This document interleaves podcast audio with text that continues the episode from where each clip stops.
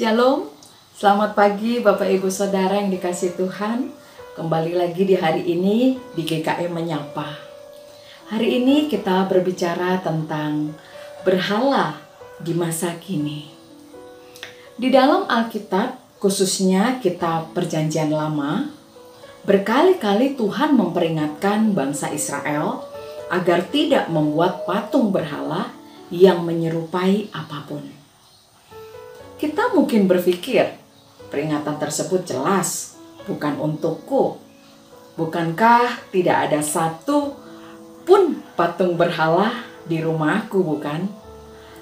Eits, tunggu dulu. Pada kenyataannya, keberadaan berhala di masa kini justru lebih beragam daripada di zaman bangsa Israel. Bentuknya bukan lagi berupa patung, tetapi lebih kepada hal-hal yang memikat hati kita lebih dari Tuhan. Contoh berhala masa kini di antaranya kecintaan akan uang. Uang dianggap segala-galanya, bahkan menggunakan segala cara untuk mendapatkan uang, menipu, bahkan sampai korupsi berhala masa kini berikutnya menghabiskan waktu berjam-jam setiap hari untuk menggunakan gadget yang tentunya di luar penggunaannya untuk pekerjaan atau untuk tugas sekolah. Bermain game, menonton film sampai akhirnya lupa untuk melakukan tugas dan tanggung jawabnya. Bahkan lupa untuk berdoa, lupa untuk baca Alkitab, lupa untuk saat teduh. Tidak ada waktu untuk semua itu. Yang berikutnya, contoh berhala masa kini adalah mengidolakan manusia melampaui Tuhan. Gila jabatan dan kekuasaan. Bapak Ibu Saudara, orang yang sudah memiliki uang banyak pun tetap masih merasa haus akan kekuasaan. Karena kekuasaan itu memberikan perasaan berkuasa atas orang lain atau atas sesuatu. Banyak orang bersedia mengorbankan apa saja demi meraih kekuasaan.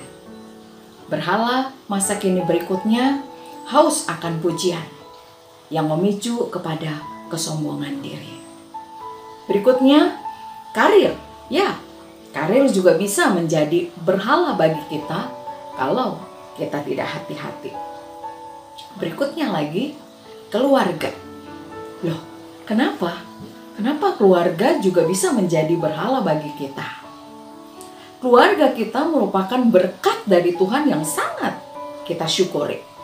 Tapi jika keluarga yang telah diberikan oleh Tuhan itu merenggut hati kita dari Tuhan Sang Pemberi, atau jika cinta kasih kita kepada keluarga melebihi cinta kasih kita kepada Tuhan, maka dikatakan juga bahwa keluarga itu telah menjadi berhala atas hidup kita. Hal ini Tuhan Yesus sendiri loh yang mengatakannya dalam Matius 10 ayat 37. Barang siapa mengasihi bapak atau ibunya lebih daripadaku, ia tidak layak bagiku. Dan barang siapa mengasihi anak nya laki-laki atau perempuan lebih daripadaku, ia tidak layak bagiku. Bapak Ibu Saudara, itu tadi beberapa contoh berhala masa kini. Selain beberapa contoh tadi, apakah ada berhala dalam hidup kita yang tidak kita sadari? Jika memang ada Bapak Ibu Saudara, saya mengajak Bapak Ibu Saudara, mari dengan rendah hati kita datang kepada Tuhan. Sama seperti Daud yang berdoa di Mazmur 139 ayat 23. Doanya demikian. Selidikilah aku ya Allah dan kenalah hatiku. Ujilah aku dan kenalah pikiran-pikiranku. Lihatlah apakah jalanku serong dan tuntunlah aku di jalan yang kekal. Mintalah kepada Tuhan untuk menyelidiki hati kita dan menunjukkan kepada berhala-berhala yang tidak kita sadari selama ini. Dan Bapak Ibu Saudara, jika memang dari contoh-contoh berhala masa kini yang tadi saya sebutkan ada kita jumpai dalam kehidupan kita. Saya juga mengajak kepada Bapak Ibu Saudara mari dengan rendah hati kita datang di hadapan Tuhan dan memohon ampun.